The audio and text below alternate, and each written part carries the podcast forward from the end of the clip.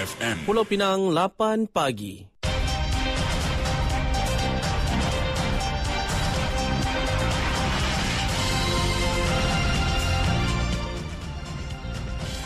Warta Mutiara bersama saya Zatul Iqmah Muhammad Noor. Assalamualaikum dan salam Malaysia Madani. Kapasiti efektif pempangan air hitam terus mengalami penyusutan yang agak membimbangkan kepada 33.7% setakat 2 petang semalam.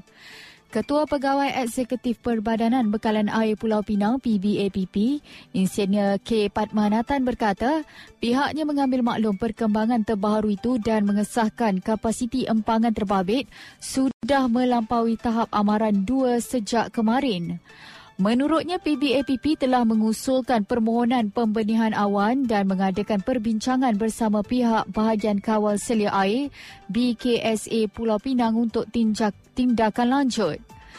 Tambah beliau, cadangan-cadangan lain akan dimuktamadkan selepas kerja-kerja shutdown di Sungai Perai selesai sepenuhnya.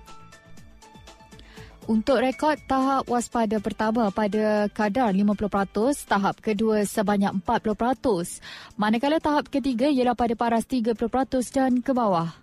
Empangan air hitam merekodkan kapasiti efektif 83% 1 Disember lalu, namun insiden paip pecah di Sungai Perai bulan lalu menyebabkan penggunaannya ditingkatkan bagi menampung kegunaan penduduk terjejas, menyebabkan paras air menyusut kepada 66.7% pada 5 Januari lalu. Sebelum ini, Ketua Menteri Pulau Pinang Chow Kon Yao dilaporkan berkata rekod pengeluaran air terawat dari loji rawatan air LRA air hitam yang digunakan ketika krisis itu berlaku adalah sebanyak 40 juta liter sehari JLH berbanding 22 JLH pada hari biasa.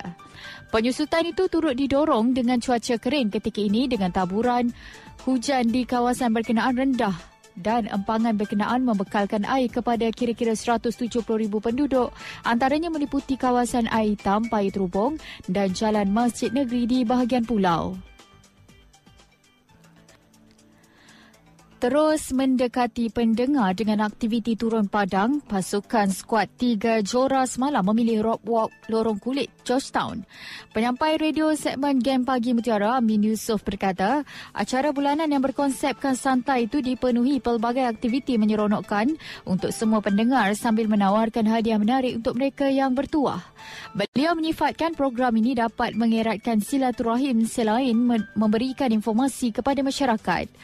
Pemilihan lokasi tersebut kali ini kerana lokasinya yang strategik dan berdekatan dengan Konti Mutiara FM. Program berkenaan berlangsung selama 2 jam bermula sekitar jam 10 pagi semalam. Kewibawaan yang di-Pertuan Agong Al-Sultan Abdullah Riayatuddin Al-Mustafa Billah Shah menyelesaikan dan merungkai kemelut politik serta menggagaskan kerajaan perpaduan telah membawa kestabilan kepada negara ini. Perdana Menteri Datuk Seri Anwar Ibrahim berkata ia secara tidak langsung mendorong usaha mengangkat darjat dan martabat negara ke tahap lebih tinggi berjaya. Justru beliau berkata pemerintahan lima tahun Seri Paduka akan dikenang seluruh rakyat Malaysia. Semalam Al-Sultan Abdullah menamatkan pemerintahan selepas memenuhi tempoh lima tahun di atas takhta sebagai Ketua Utama Negara bermula 31 Januari 2019. Dari sungai hingga segara, Palestin pasti merdeka. Sekian Warta Mutiara, berita disunting Zatul Iqmah Muhammad Noor. Assalamualaikum, salam perpaduan dan salam Malaysia Madani.